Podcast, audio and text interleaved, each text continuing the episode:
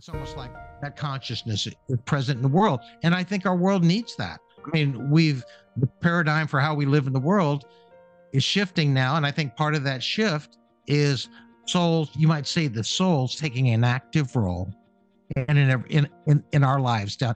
You know, the soul creates the life. Here's how they would say it. The soul the soul creates the mind. The mind creates the life. The life the life is creates creates the life story. So, and that's even beyond the soul. They call it the creator soul. Is creating anyway. I'll let if if I do any of the work, then I'll let them explain it better. But so the the message here is that um, we are all one. We are all love. So it's always good to hear that, right? But but we are all connected. But and the way we get connected is through the realm of soul. And we come in here, we project our life, we're projected into the world with blinders on and we see ourselves individually not collectively. And we can we can say we are one intellectually as a thought but to experience it and to know it in an experience is i think the message they want to bring. You got to accentuate the positive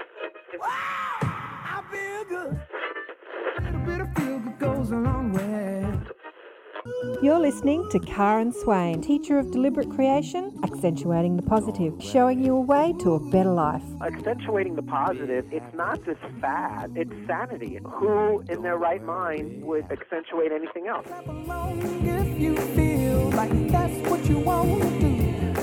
Hello and welcome to another show, Accentuating the Positive with Karen Swain. Always a blessing to be with you all. Sorry, I've had the flu for a week, so I'm a bit fluey. So I'm just going to sit back and let my guest do all the talking today. and uh, our guest today is the gorgeous Mark Valentine. Welcome to the show, Mark. It's so good to be here. Glad to be here. And hello from Florida. Hot, sunny Florida. Hot, sunny Florida. I know there's a lovely, cool winter's day down under. It's a beautiful day, but it's quite quite chilly, not too chilly, 14 degrees mm-hmm. um, Celsius, and a sweltering hot day in Florida on the other side of the world. Here am I all rugged up. You're in your in your Well, we live in our we live in an air conditioned summer, that's for sure. Yeah. We yeah. stay air we stay inside a lot. Yeah. A I lot. Could imagine. I could imagine.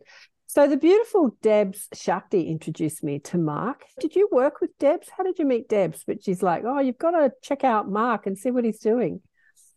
Well, um, I had been a pretty um, insular experience with my own uh, spiritual experiences and, and, channeling in particular.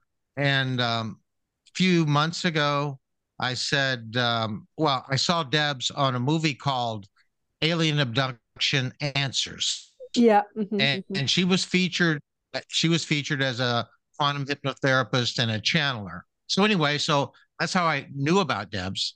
And so um and then I just contacted her and we uh, exchanged some um emails, etc. And then um I got sat down, we did a session with her. And m- what I wanted to share with her was my channeling because she's an experienced channeler and I wanted to give her that opportunity. And she was very um, excited about it. I guess it was one way to say it. And she encouraged me to uh, jump out of the nest and begin to share it. So um, she gave me she gave me that that nudge. She gave me that nudge. Oh, yes. Oh, good on. But anyway, so yeah, yeah, yeah, and activator and accelerator like me, girl after my own heart. Yes, Debs has been on the show. We spoke about her being in the movie and her work. But let me let's talk about you. Let me tell people a little bit about you from your bio here, Mark. So Mark Valentine's soul mind contact experience was traumatic, turning his life upside down as he learnt to adapt to this new intervention of soul. His long-standing professional career in engineering abruptly interrupted by this soul encounter gave way to an unconventional life pursuit, a soul's journey into the realms of the unknown, and a new paradigm of soul mind consciousness. Today, Mark is an intuitive channel for a teacher that calls itself the soul creator, who, over many years, created a way for Mark to contact what is called his soul mind, which is something beyond our thinking mind. Mark's soul mind is a portal into soul consciousness and angelic mind in creation itself. And you've got a great website uh, up and running called uponsoul.com. Is that right? Upon soul. Well, you're right in both instances. When I did it, I was thinking uponsoul.com, but then many people have said, "Oh, up on soul, that's pretty positive." So so if they say which one it is and I say yes, which one which one works for you, then go with it. so if you want to be up on soul, that's fine. If you want to be up on soul, that's fine. I know. Reads both ways. And you and your YouTube is to say it's YouTube at Upon Soul. And uh, you can see Mark channeling there, but we'll get you to do some channeling uh, today as well, because I want to hear what the um, what does it call it? The soul creator has to say. Maybe I can quiz the soul creator. I've got to find some questions. But I'd love to hear how all this happened because um, you're doing this sort of late in life. What I love about it is you're putting yourself out there sort of later in life. You're not letting age stop you. It just like get out there and get these messages out there. How did it all start, Mark? My experiences go back about 50 years ago. And I was early in my engineering career. Um, I had degrees in chemical engineering and environmental engineering. So a very technical, you know, heady type uh, position. So anyway, so I was starting off in my career, and um, I actually grad. I was during. I was at University of Missouri during first Earth Day. So that inspired me to to uh, pursue a career in environmental engineering. So that was my career, and I went to the work for US EPA and I was going to change the world and uh, heal the environment. Anyway, so I, I was really motivated and I did want to make a difference in the world. And what happened was several years into my career, I recognized that um, it really didn't touch deep enough spiritually for what I wanted to uh, to do in my life. And so I went through um, maybe a bit of a dark night of the soul, but trying to uh, determine is is this really what I what I want to do when I grow up. So um, I did a lot of thinking, deep thinking. I considered going into the ministry. Um, we lived in Kansas City, Missouri, and um, they the Unity School Christianity, the Unity Faith is based out of there. So anyway, so I remember meeting with a, a minister talking about that, and do I want to follow my technical pursuits and my college degrees, or do I want to go a different, uh, go more of the inner path and the spiritual path? So anyway, so I was playing, I was playing that game uh, ping pong in my mind, and then I went I wasn't really into psychics. I don't really remember. It's too long ago how I stumbled upon her, but there was a, a psychic fair in Kansas City. I stumbled upon it probably because I said, you know, I can't figure this out. Maybe somebody can help me. And so I met um, a psychic named Leah, actually, you know, kind of called me over and said, I need to talk to you. And uh, I didn't know what to make of that. So we sat down, we chatted for maybe 10 minutes. And then she said, You need to come see me. And, and you might say they all say that or they want to say that. But he said, Mark, I need to talk to you. And so um, I did a reading with with Leah not long after that. And she said, um, she said, there's a test you you don't want to take. Um, you're going to take the test. You're going to pass the test, and you're going to move from the Midwest and Kansas City to the East Coast. And you're going to do that in a period of a few months. Then so that was that was kind of the career side of it. And then but the deeper kind of the spiritual side she said you're going to be evolve or your your experience is going to involve contact with higher dimensional interdimensional extraterrestrial type beings. And you that's going to be your pursuit. You're going to live this conventional life but you will also live uh, another life an interior life where you're having these experiences. And as you grow older, um, you will share more and more of that experience. So basically, Leah said, um, point, you know, basically her message to me stay in your career, do what you're doing, and that spiritual uh, fulfillment you're looking for is already planted in you and it will evolve as you uh, go, go about your life. And that all came true. That all came true. And then, oh, by the way, I lived in Kansas City. My wife, Joyce, we weren't married then, did not know each other. She lived in Kansas City. She goes and sees Leah. I, I left shortly after. I moved to the East Coast. Anyway, so Joyce, uh, in her own story, goes to see Leah.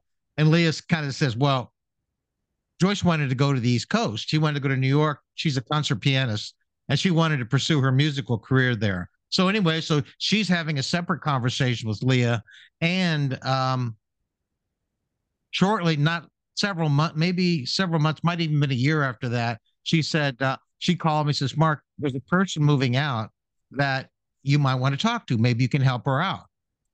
So that all came to pass, and she did. I did help her out, and 40 years later, I'm still helping her out.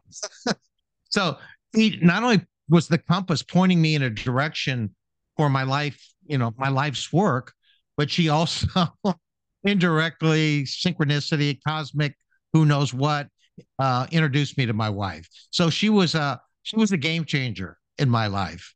And I've had many dreams about her, but unfortunately I've lost track of her. I she we actually she was in our wedding. She was uh um yeah, she was in our wedding. She spoke and uh it was a very proud moment it was a very proud moment. So yeah, so that was the beginning. So that's how it started. And here I was, you know, fighting um depression and uncertainty and unknowing. And then uh, she said, stay the course, do do what you're doing, but go do it on the East Coast. And all that happened. And um, I had a career of about almost 40 years in the engineering field. And so, yeah, I was going to fast forward um, got married, went back to Kansas City, got married, started a family. We, we were living in Connecticut, um, moved around in my job, several different, we lived in uh, the Northeast of USA. We lived in the, the Southeast. We lived in Seattle. And then now we've been in Florida for over 20 years. So, uh, and retired. So very grateful for the career. But in terms of my own psychic experiences and, and the things Leah said, they were happening happening kind of on the the back burner. I was experiencing them largely in dreams and whatnot. Um, but in in the 90s, early 90s, um, I had a dream, a lucid dream experience. And I don't even, I can't even classify this as a dream, uh, but a, a dream, uh, a dream experience where I was uh, close to morning. I saw myself floating out of my body. I um, floated through space. I could see planets, I could see stars, and it was quite the adventure. Quite the adventure. I was really excited about it, and it just it was so energetic. So anyway, the next thing I know, uh, after I was, was flying through space, I found myself inside a.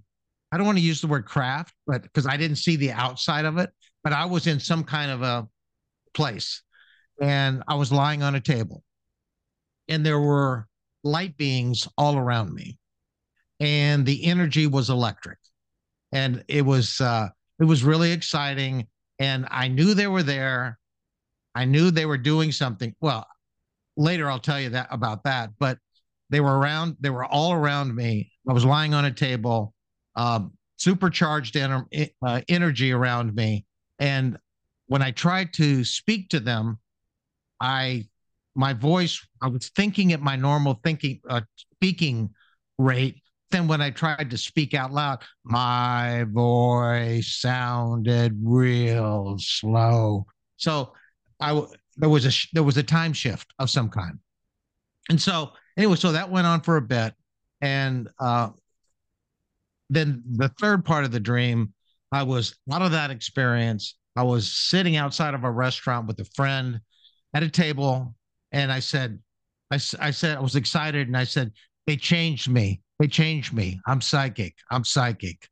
So um, that was another step along the way in my journey. So it was it was what you know whether it was a UFO or an ET thing, but it was definitely altered dimensional experience. It was something. And then um, earlier, prior to that, um, this and I'm I'll back shift to Kansas City. I had another dream kind of like the ET thing, where um, I was I saw myself in Florida. In the dream, I was dreaming I was in Florida, which is where we live now. But when I had the dream, I was in Missouri. So I was dreaming I was in Florida, and I was uh, I was lost, completely lost. And so it was dark night, star, stars everywhere. I looked up in the stars, and then um, I began to hear a voice in my head. It said, "Follow Sirius if you want to get home. Follow Sirius if you want to get home." Now I didn't know what that meant. I mean, I knew about the star Sirius, the dog star, but I didn't know, and I still don't. I mean, that's a mystery to me. But but what was interesting is that it happened in Missouri. Fast forward a few decades, living in Florida, and what I call my transformation period, I was definitely lost, and and I was definitely having um, a star-like experience. So um, that dream was very, um, very insightful to have. So anyway, so but then um, I'll go back to the 90s, late 90s. Uh, at this point, we were living in Seattle, and again, I was still fighting. What do I what do I want to do when I grow up? Because this whole thing of the spiritual uh, and channeling and psychic experience was still on the back burner, and my engineering career, I felt like it was it was receding or, or slowing down but I had some anxiety over that because I was I had a family and two, you know, my wife and two daughters. So uh, had a lot of anxiety over that. And uh, we were out in Seattle. All my family and friends were back in the Midwest and the East Coast. So, but anyway, so in in a in some moments of ang- anx- anxiousness and a bit of depression, I remember having what in effect was a download, and within a period of hours, um, I received what I what I take to be my life story, and I I called it my conversation, and it was um, it's actually on my website, and I called it a visionary uh, poem because it was the vision for my life, and it basically said before I was born, I had a conversation with my creator, and it goes into detail and and it, it's it's written well n- not because of me but because it is. The poem was like i would say something and then what i called the cre- my creator the creator it was literally a conversation. But then i i said in the in the poem it said i said i want to experience spiritual healing in my life. And then the creator said the healing you're looking for will require three things he said, one, first, you must be willing to forget our conversation for a time and learn humility and compassion, forgiveness, and all of that. Second, you must remember our conversation for a time so you can learn your divinity and, and experience your spiritual well being. And then third, he said, teach what you have remembered.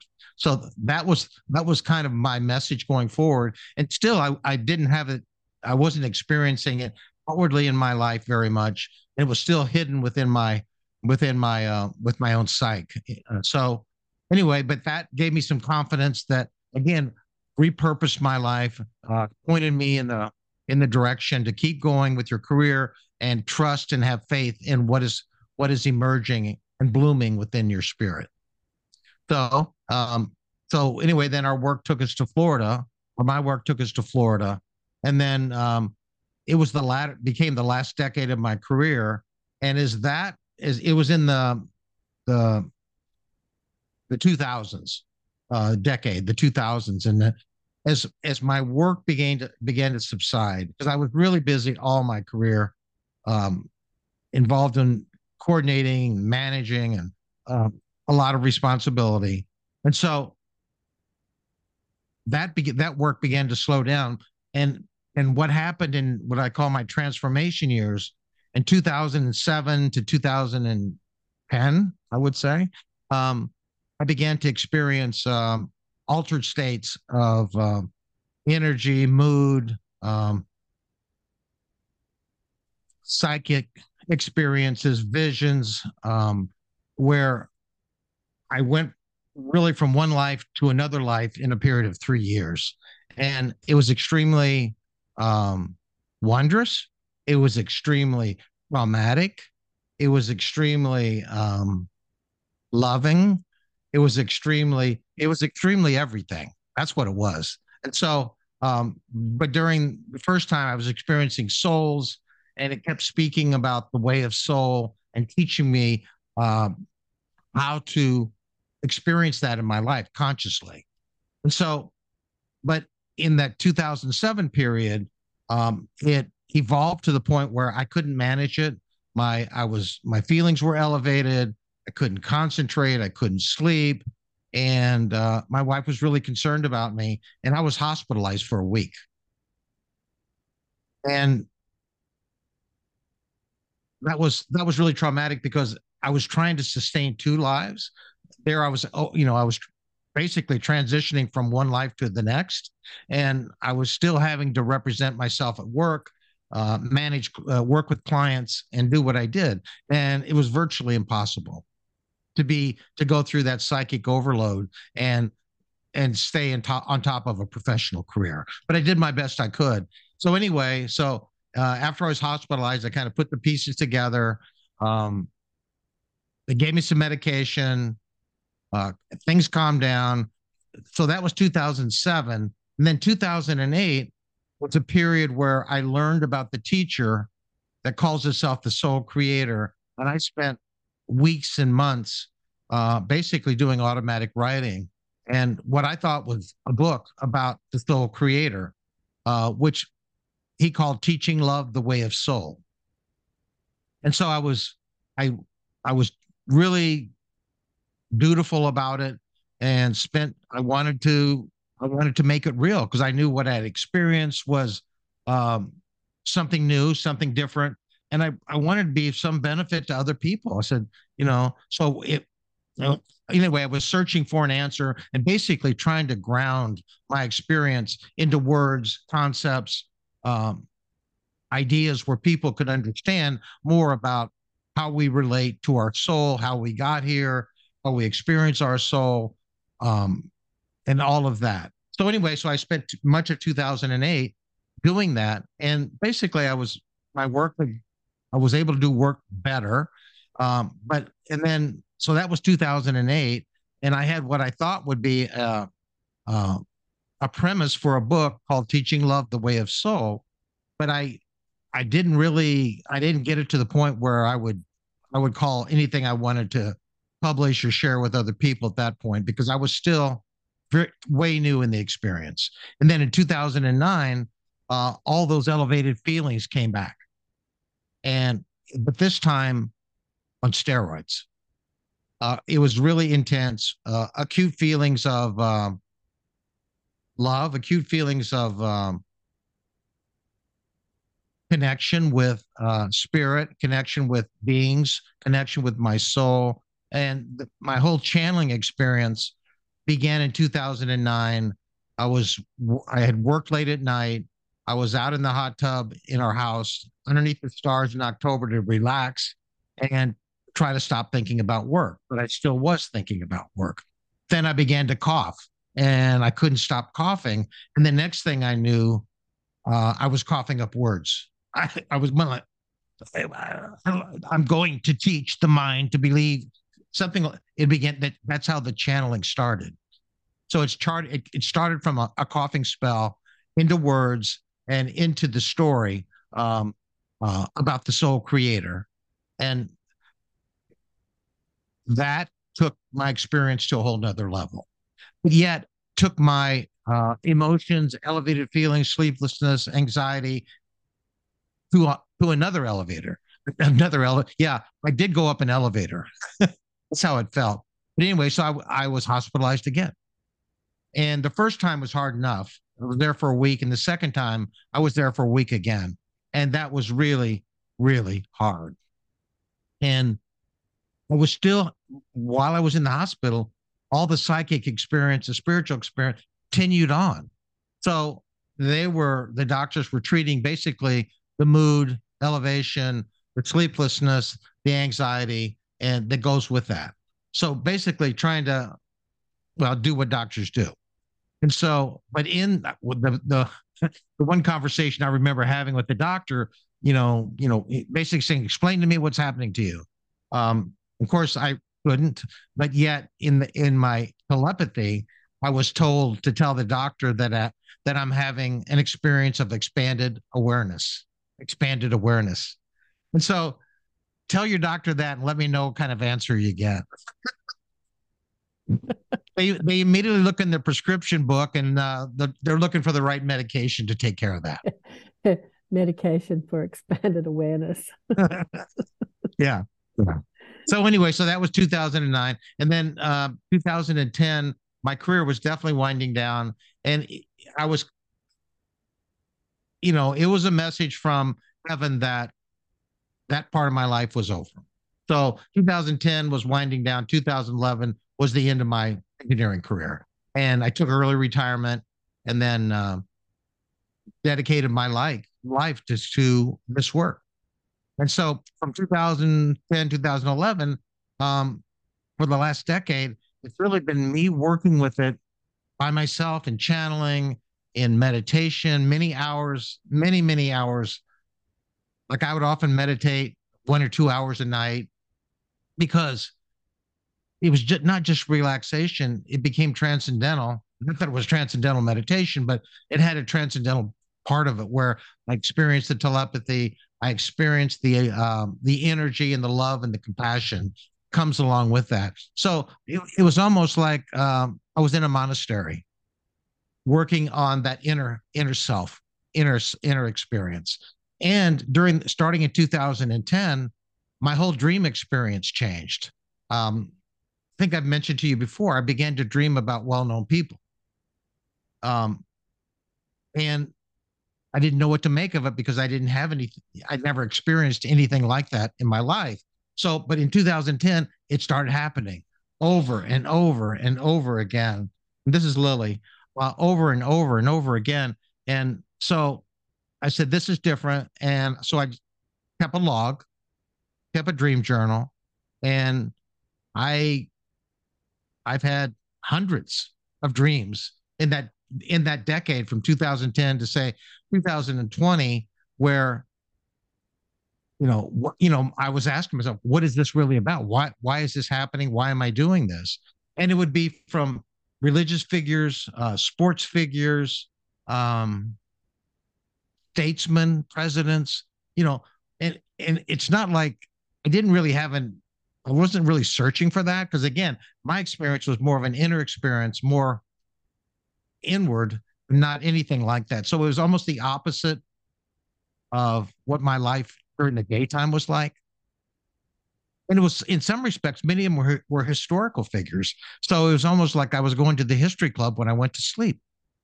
And so, uh, and by the way, many about um, the one I had the most dreams about was John Lennon dreamt about many people that have passed on to the other side, and uh, but by far most were about John Lennon.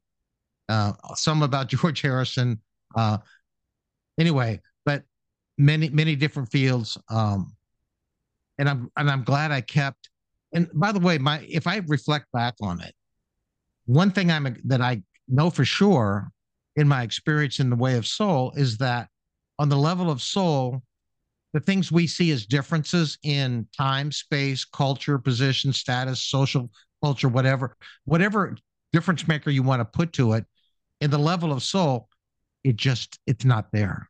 We are all equally, fully the same, yeah. living the same experience collectively, and but yet we can experience that same collective experience in an individual way, but that's not who we really are. So well, when I experienced these people, all these different people from different walks of life, it was showing me that, and in the dreams, it was always a personal experience. It was a simple conversation. Um, it was, you know, we're potting plants together. We're we're taking a walk together. Um, and so I feel blessed. I feel blessed by that. I don't really know.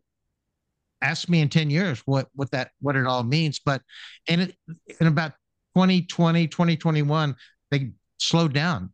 I mean, occasionally it happens, but it was it was like, you know, the movie Awakenings, where the people were institutionalized and then things happened the doctor found out the right just the right combination and then they had this moment of awakening where they had this uh, elevated consciousness. So you know who knows what it is but it, it's part of the it's part of um it's part of my experience.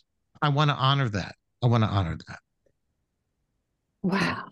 There's a lot to it. Okay, so Mark said that uh, he had told me before because he had joined a, a couple of our inner sanctum groups, and we had discussed this in the in the group or the dreams of uh, famous people. But I want to go back to the hospitalization.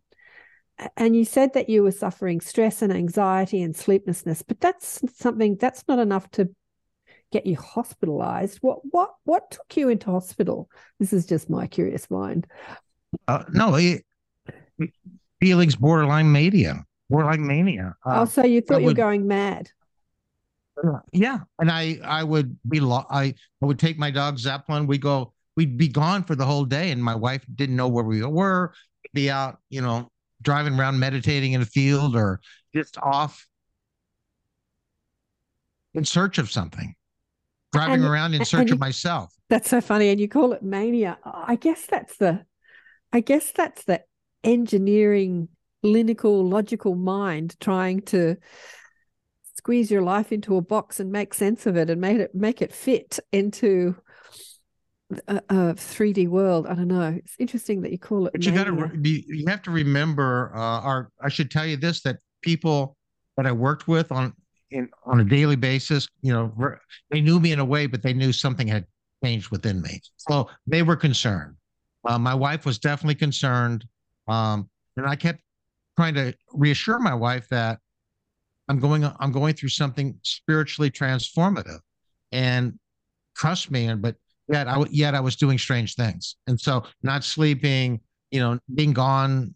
She didn't know where I was. No, I, I hospitalization was definitely the right thing. Oh, I was looking back. I'm very grateful for that because basically it helped. It helped the mood, and it didn't. You know, you think about oh, you're going to the doctor. They're going to give you medicine, and you're going to sedate yourself into oblivion. None of that happened. None of it happened. It What- just what- helped me to be. What did they offer you me in hospital? Yeah. Medication, Like like a mood medication? stabilizer, antidepressant. oh, Um, antidepressants. Okay. All right. Uh, interesting. Yeah, Yeah. interesting. but but but it was very but you know my feeling in terms of the the feelings i went from thinking that i had you know the answer to life in some respects that all of a sudden these insights were there. Uh, i had an understanding that i was going to help a lot of people. And yet i go through that let's just call that sense of wonder or you could call it euphoria even that ended in being hospitalized for a week and then having your company be really concerned about you. And then you have to address all the personal relationship. Well is mark okay? And so yeah it i'm i'm i'm glad it all happened. And but it took it took a toll. Well definitely took a toll on me and my my job but it also took a toll on my wife joyce. And trusting learning to trust that whatever's happening to me it's it's a good thing because she wasn't sure because she said it's not a good thing if my husband can't be a provider it can't be stable in the house so um and so i spent the la- you know the last 10 years almost weekly counseling talking about my experience as it as it, it evolved and uh even doing channeling in in my counseling sessions and working on that so Ah, interesting. Uh, for those but it- people listening on audio, Lily is uh, Mark's cat who is pacing up and down on his desk. So Lily is a big part, big part of the show today. If you're watching a video, if you're listening on audio, you can't see Lily, and she's um she's being very quiet actually because she keeps sort of um you know cuddling the microphone, but we can't hear it on the Yeah. mic, which is quite quite Yeah. cute. Uh, yeah, well, interesting. So it's it's taking it's yeah it's been ta- it's taken you over ten years to integrate this and and now you're out out there ready to sort of share the messages.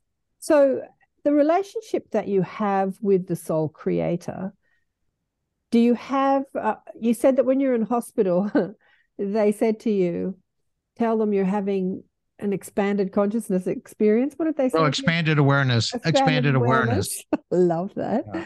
have you had this sort of relationship where you can ask them like what's happening to me? Can, what can i do? Like that back and forth conversation? Or when oh. you say you channel do you just move out of the way and just funnel you know information through you?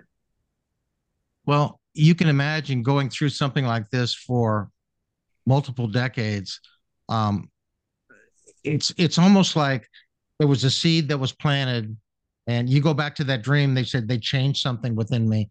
Whatever that seed was it was germinating and it just had to have its own time and place. It wasn't like here's the secret formula. This is what's happening to you. This is what you need to do and all everything will be all right. It's almost i had to have faith. I had to live the experience. And most most importantly i had to have self-confidence that um, it was productive, that it was uh, going to be beneficial from for me and my life experience. And what I my prayer was that it could be beneficial to other people, and I could share my experience. And that's and that's kind of what Debs had helped me to do is, um, you know, to begin to share it. Um, but you know, truthfully, it, am I wise in my experience? I feel like I have so much to learn and uh, you could ask me many questions about it and i might know a little bit about it but i'm still very much a student of the experience and i feel like i'm maybe if you looked at it in two phases maybe i'm at the end of the beginning of that. Well if you look at the three things uh, they said forget our conversation for a time. The creator said that and that probably took me through um, 1998 and then remember our conversation for a time. That's probably between 1998 until almost now. And then this would be the third phase. Teach what you remember. Those were the three directives that I got in that download. Teach what you remember. So the question was, mm-hmm. what's the relationship that you have with the soul creator? Like, do, do you feel like you can talk to it anytime and it'll answer? you? Does it feel like a higher self or your soul or your guides? Or is it just information that funnels through you? I would I would put the soul creator as the teacher and the author of the whole experience, but there's many beings that are in the experience. Um, there's something that's called the Emily mind of all there is that's part of the experience. And so the soul creator help to facilitate, create whatever the Emily mind merging into my mind. And one thing I didn't mention about the Emily mind is during that period when I was when I began to channel in 2009, I also had an experience where I was um, I went and in the middle of the night got up, directed go lay in a in my study in, in the back and uh, and I began to feel pulses of energy coming through my body. And it it started off slow and gradual and slowly picked up tempo to the point where it became extremely intense and rapid. And it's almost like somebody was revving me up. And I, I looked around the room, it was late at night, and I thought something was going to materialize in the room. Something, something was really revving, re- revving up the energy. And so that happened. And then I don't remember exactly how that particular night ended. But then I know that when I woke up the next morning, there was a presence in my mind that wasn't there the night before. And having to do with the Emily mind. And the Emily mind is um, somebody who I would say one mind, one one life, two people living that life in one body. The Emily mind is part of the experience, and uh, and part of my experience is to to be Mark and to live my life, but also to let the Emily mind have its say and have its time and experience to do the teaching that she's come to do. So there's the soul creator, there's the Emily mind, and then the angelic mind.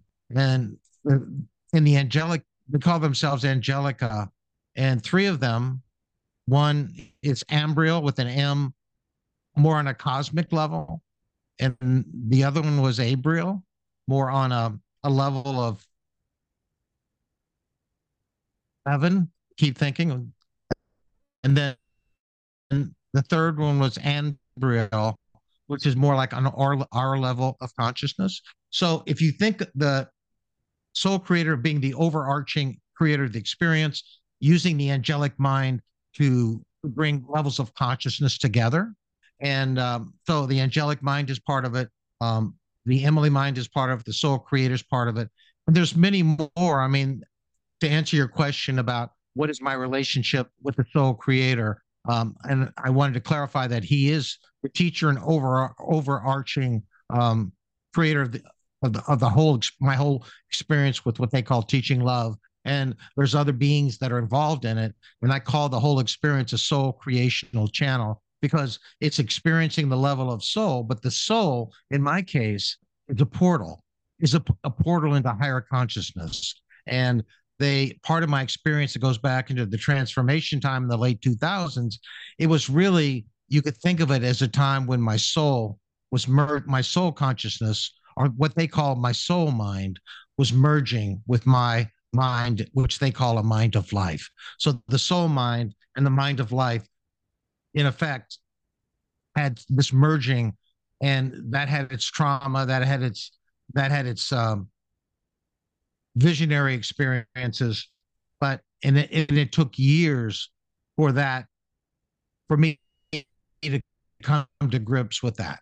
Uh, but yes, so Soul Creation is the teacher, uh, but in terms of day to day conversation, um, not not. Re- I mean, there were there were years where the voice, what I called what I called the voices, they were they were around, but it wasn't the Soul Creator. Would be, you know, it could be somebody who had died, uh, I'd be walking the dogs and then, I'd be basically dialed into different people who who had passed on. So, but in terms of my day to day life, no, I live. They let me live my life. I I do what I do, and I'm I, am i am retired. Uh, I watch basketball. I watch hockey. I'm very very. I ride my bike. So I have that's that's the Mark life, and I have that life. But yet, uh, I'll spend time um, meditating, channeling, and and and working. So I, I give it time, and so when I when I give it that space, uh, that's when Soul Creator works in the experience. Beautiful. Thank you for all that. So, what has been some of the most profound things that have been taught through you, that have come through you, that you've applied to your life, that have that has changed your life for the better? Because that's the point of receiving this information is to help people well, apply it to their physical right. uh, third dimensional lives right? Well and i'm still i'm still learning that answer. So the answer to that is i'm not completely sure but my experience is that the souls teach uh, what they call from a level of knowledge. And at our level they call us believers. So we they said we show up in the world because we believe in love and we're here to experience love in in in a mind and, and a body but at the level of soul they are they're not they're not believing. They know they know who what who they are and they say we don't know who we are. So part of the teaching is to teach us who we are. From and because they say if you see yourself as a single mind in a single body basically as an individual then you don't know who you are. Because they say you are you are the you are the every mind, they'll say, or you are the world mind. So they see us as the collective and trying part of the teaching, the teaching is basically we are one, which is not a new teaching.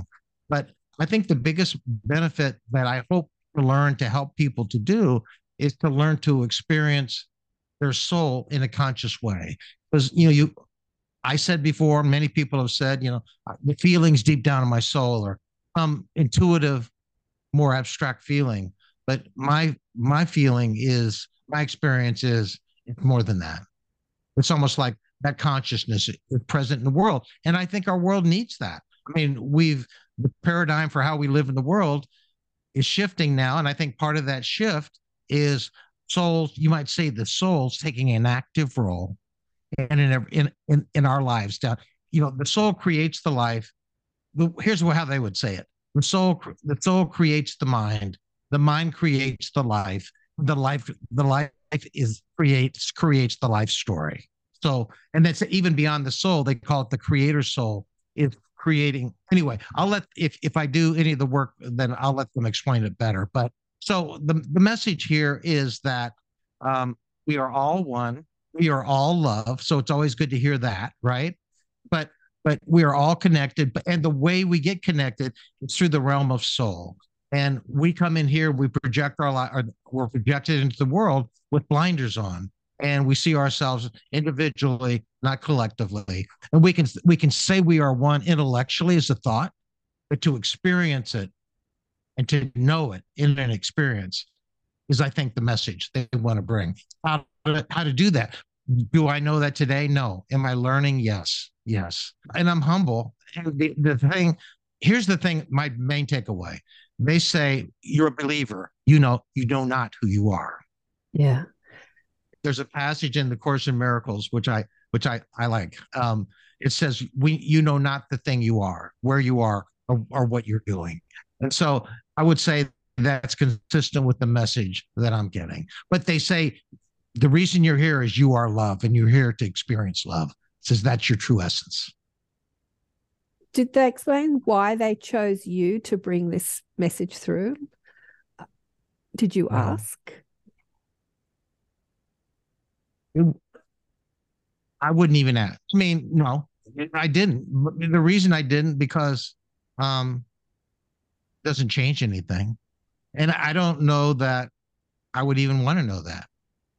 I all I know is I'm here and I'm here to be of service, to serve, to be humble, and to learn to love in a deeper and more full-bodied way. Yeah. So, So, there are many people that are teaching unity consciousness. I think that it is the um, underlying core paradigm that needs to shift on this planet for us to evolve and move forward into a new experience. But teaching it and living it, I have found is two very different things. You can listen to someone talk all day. Do they offer any uh, advice on how to actually live unity consciousness, knowing that we are the one mind, we're not the singular mind, that you are me and I am you, and we are all one. Because the concept to our third dimensional linear mind seems quite foreign, especially when you first uh, remember it. So, have they given any advice on how to live it? Well, basically, their advice would be learn to listen in your soul and to allow your soul to be part of your life. Basically, whatever that intellectual construct we use in our lives to do what we do and to live our life, you don't have to give it as much um, self importance. Uh, you do what you do because we have to live our lives at the level of form. But know that once you commit, because one of the things they said about my experience is my life got to a point where I said, I asked my soul to teach me who I am. And and they've said that many times. It says, You ask us to teach you who you are. And that's their that's what they're doing in my life, teaching me who I am. And that's the message. And I in terms of an intellectual story of how to lay that out in terms of how to find that in your life. Um, you find it in your heart, you live it in your life, but you don't. I think the people that really embrace that, they don't have to tell you why, because that's just what they are. So um, I don't have a prescription for for well-being and for the path, other than pay attention, quiet in the mind, be humble in in in your life, and and and then ask your soul to teach you who you are, and then try to get your intellect out of the way and just become more disciplined in listening and listening and listening because it's almost like if if you if you get an insight you want to put it in a bottle you want to put it to work and and in your life but somehow say there's a higher being that's at work in my life. Trust that higher being and but do whatever studying you need to do. Talk to people like-minded people. Come on your show. Listen on listen to your show watch your show all of that. So um but ask me that question in 10 years and i'll maybe i'll have a better answer but I, i'm a student i'm a student of the work and well, maybe um, maybe I should ask the soul creator that question. yeah yeah yeah Do, would you like to do some channeling for us? sure Now, it's a little different setting for me being new at sharing my story to the world. So, um, and just in, and to let you know about my channeling, when I do it, I don't go into a deep trance state. I'm listening along with you and others. So to the channeling, but I listen in a in a, a passive way to the dialogue. And and there's times when I do the channeling where I don't feel that deep connection and I stop. And and yet there's times where I'm deeply connected and um, I follow the experience. So I don't know I don't know what level of connection I will have, but I'm certainly willing to do it, and then certainly willing to um, ask or open up to the idea of you asking those kinds of questions. Okay. Okay, let's go. Okay.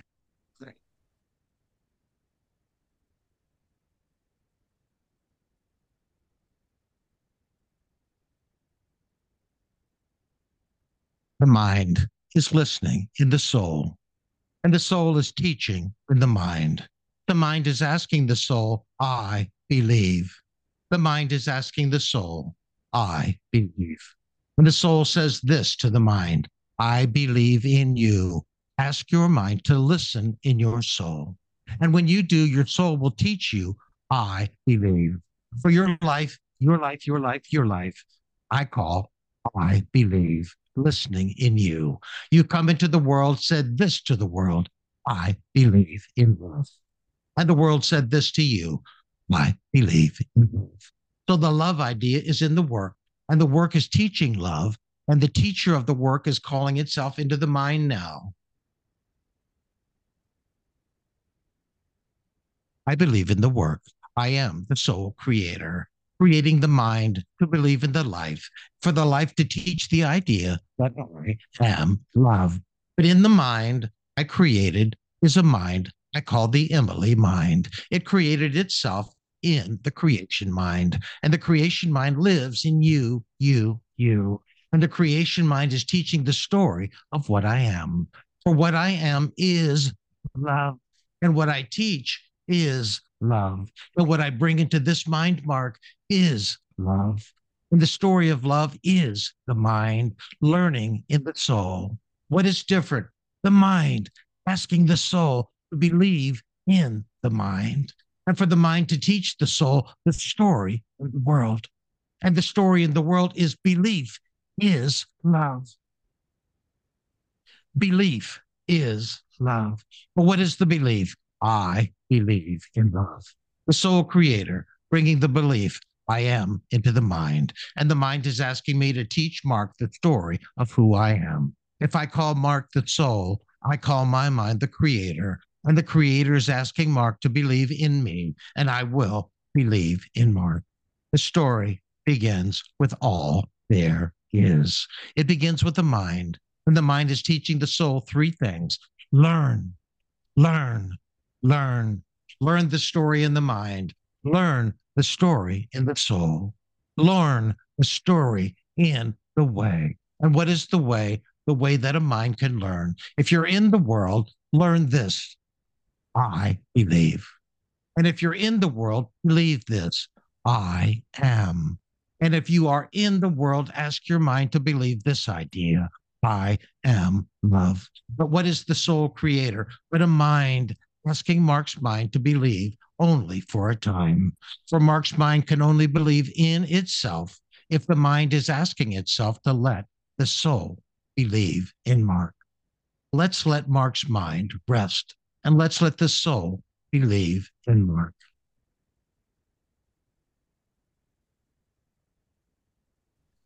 Creation is in the mind. Creation is in the mind, creating itself in the mind of Mark. And what is creation but life learning to believe in itself? And what is creation but a mind teaching what it knows? For your mind to teach you, and for your mind to teach you, and for your mind to teach you, your mind must ask itself to believe only what it knows.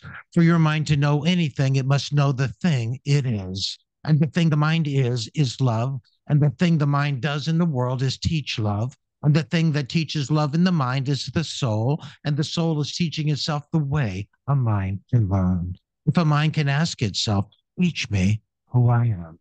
If the mind can teach that idea to itself, no. The soul can teach that idea to the mind. Yes. And the soul can say to the mind, if you listen together with your soul, your soul will teach your mind the story of who you are. For your mind believes it is only a mind not knowing itself. Your mind, listener, not knowing itself. For what is a mind? A mind to be in love, a mind to be in every mind, a mind to see the world in every idea, every belief, every, every, every. So, what is all things? All things listen together. If you know yourself, you know all things. If you know yourself, you know the way world can believe. If you know yourself, the world can teach you the idea that I all there is. The soul creator is listening in all of this, asking Mark to believe only that I am. For what is in the world, that I am. And what does the soul bring to the world? I am. The soul said, I am. You said, that I am. The soul, I am love. You said, that I am love. I am I am. But that idea is in the work, and the work is teaching love because a mind can learn to ask the soul this question Who am I? Your soul listener can tell itself this I believe in love. I know not my soul, but my soul can create a life that I can learn to live. And that life I will call the soul mind life. Mark is learning that idea, the soul mind life. He's learning to believe that idea and to teach it in the world. He has to teach it in his own soul. And Mark's mind is learning to believe in his soul. This is all for now. Ask the soul creator later to believe in the work. And the work is teaching Mark the story of all there is. That's all there is. Thank you. Probably didn't answer your question, but that was that was me trying to relax into the to the channeling, and uh, I I was I was sort of there, but I, I wasn't deep into it. Uh-huh. So, um, yeah, I've only got the same question really, and uh, you know, listening to this information can be just words and information. Uh, Mhm. I guess it's the it's the same thing. You just need to go within and find and find that experience within yourself, rather than just listening to a voice telling you that you are the soul creator, you are love, you are the soul creator, you are love. Um, I guess you can only really experience it through knowing it as an experience rather than listening to someone telling you that. Yeah, That's right. because uh, But, but there is a teaching about how to learn how to live the soul mind life, and I think it is a new paradigm for life. And I'm still learning, and I could say that I'm a student and still learning. And so, but we do need to find another way to experience the world in a more conscious way. And the world is moving, and we all know that, and that's why we're here today. But the idea of the soul knowing who we are, what we are about, what we're trying to do in the world, and if, if we can actively bring that consciousness into our life, then we can have a more inner. It's like it's like what I call heaven on earth. If the soul is our idea of heaven, and our life is the idea of earth, it's a heaven on earth experience. And um, unfortunately, today I can't say how to get there, but I'm I'm headed there. And I and the biggest thing for me it's taught me is to let go and just just experience it and and and just pay attention. So, Yeah. but yeah, I want to get back to your experiences as what you call your dreams of being with um, people on the other side that you said are famous, like John Lennon. You said that you've had a lot of experiences with John Lennon, and that the conversations you have are just like, you know, two friends, two buddies just hanging out, very normal, not sort of like, you know, you're revering this person as famous or amazing, just two buddies hanging out what are the conversations that you had with people like John Lennon? I mean, why why are you having remembrances of being with John Lennon in different realms. One of one of the early one of the early conversations I had, I was in a train station in London, and George Harrison and John Lennon walked up to me and just began to talk. Now, but I don't remember. All I remember is, is the the environment. They walked up and basically hello and just like I would say hello to you, not not anything different than that. And then um, in each conversation, one might again, it's not about. I would say none of it's about mystical ideas. It's about everyday ideas. And I think the message that I take from all of that is that they're just like us. They're just like us. They live a life. They have life experiences, and they're not the people we see on TV. I mean, well, they are those people, but um, they are they are really people like us, people like us. And uh, so, yeah, so John Lennon, and then um, writers, sports figures, American presidents, um, John Kennedy, who I have on my wall here, yeah. Abraham Lincoln, who I who I also have on my wall. Yeah, I think it's yeah. it's, interesting that you say, you know, they're just like us. Because if you talk to anyone who's famous, they say that, you know, I'm just like you. I'm just I'm just like you. And uh, Mm. I met George Harrison, in fact, when I was about I Oh. don't know, 20, 21. I uh, I went to work on an island here in the Great Barrier Reef, and he had a house. He had bought a house Mm. that he liked to visit there as a holiday, and he was hanging out there, and and he used to come and um, have joints with the staff. And I was, uh, I think I was waiting tables or something, and I went outside, and there was a group of staff outside having a smoke with um, George Harrison, and the overwhelming thought I had was. What is so great about you? You're just some ordinary guy. and I sat next to him. He was standing, he was quite tall. And I'm looking up at him and I just kept thinking over and over again, you're nothing special. Like, why do people rave about this Beatle thing? You know, and I just, that thought was, you're just like us, you know, the, the waiting staff that are waiting tables. You're just like us. It's, I just kept thinking that over and. You're nothing special. Yeah, it's interesting. So Well, your dreams depict that same thing. one of the things that maybe a wish or an idea or a concept I have in my mind is that if on the level of souls, if they really have a story to tell, that it would be interesting for famous people that people know about to tell their soul experience, you know, Yeah. their life, how they see it from from the level of the soul and from the level of heaven. And so maybe you could say if that there is some potential there that they could come and tell their stories and by me having those dream experiences it, it wouldn't be it would be more more familiar let's just say and it wouldn't be like this is too weird i can't do it it would be familiar Yeah. like i had several dreams dreams about the author emily dickinson Oh, yeah. and um yeah but and one of them she has a brother named austin or had still has. Um i was in grand central station and he walks up to me and he opens up a briefcase and he hands me a ouija board. Uh-huh. and so what you know i mean that that's probably a not so subtle right message for spiritual communication right? Yeah. i don't think he meant it literally but he meant the idea that yeah. Yeah so But he didn't But- say anything to you. He just opens up a briefcase and hands you a Ouija board, but you don't remember the conversation. But you know, yeah, I, but on all of them, I usually remember the setting and um, my overall feeling in terms of details about the conversation. Sometimes I do, but mostly, mostly I don't. And Mm. again, if it's about everyday things, it's not that important to remember.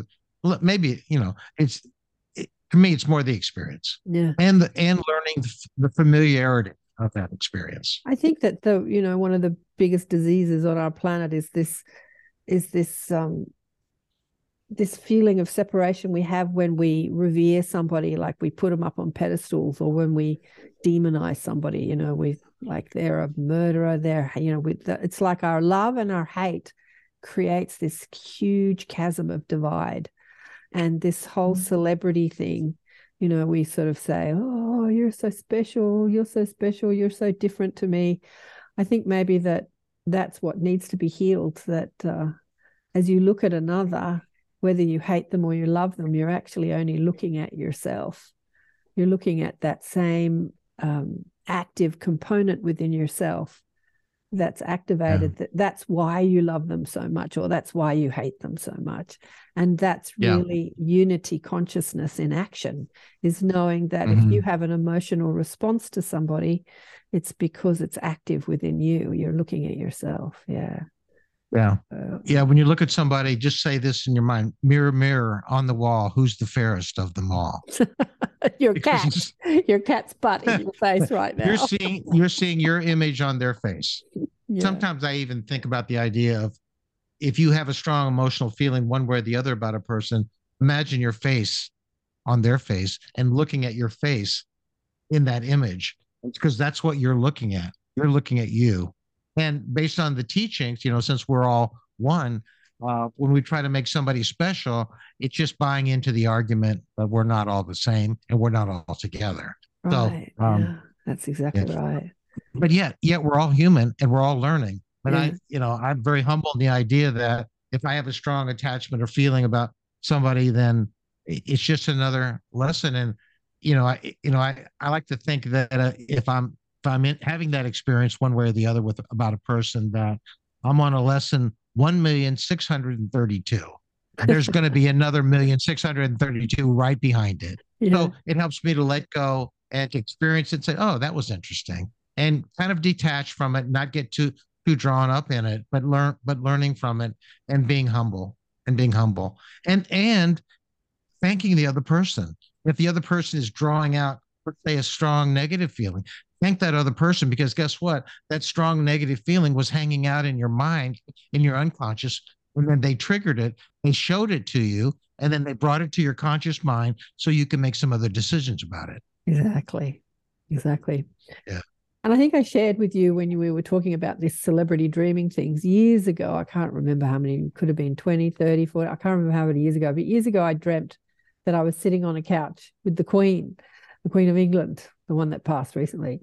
And just like you, having a really mundane conversation. And I was saying to her, I remember what I was saying to her, you know, you look just like my grandmother. My grandmother looked like you. She was English.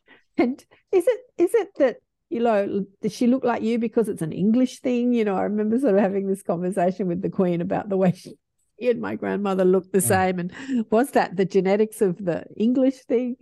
It was such a funny conversation to have with the Queen. You look like my grandmother but yeah, very normal conversation, not, oh, your majesty, and curtsying. And, you know, you watch a lot of uh, historical television or streaming movies and stuff. There's just all this curtsying and, you know, hierarchy and better than. And, oh, it's all got to change. I reckon if we're moving into unity consciousness, the, the uh, hierarchical things just have to fall, don't you think? Like our systems uh, going to have to they are falling they are falling yeah. Right.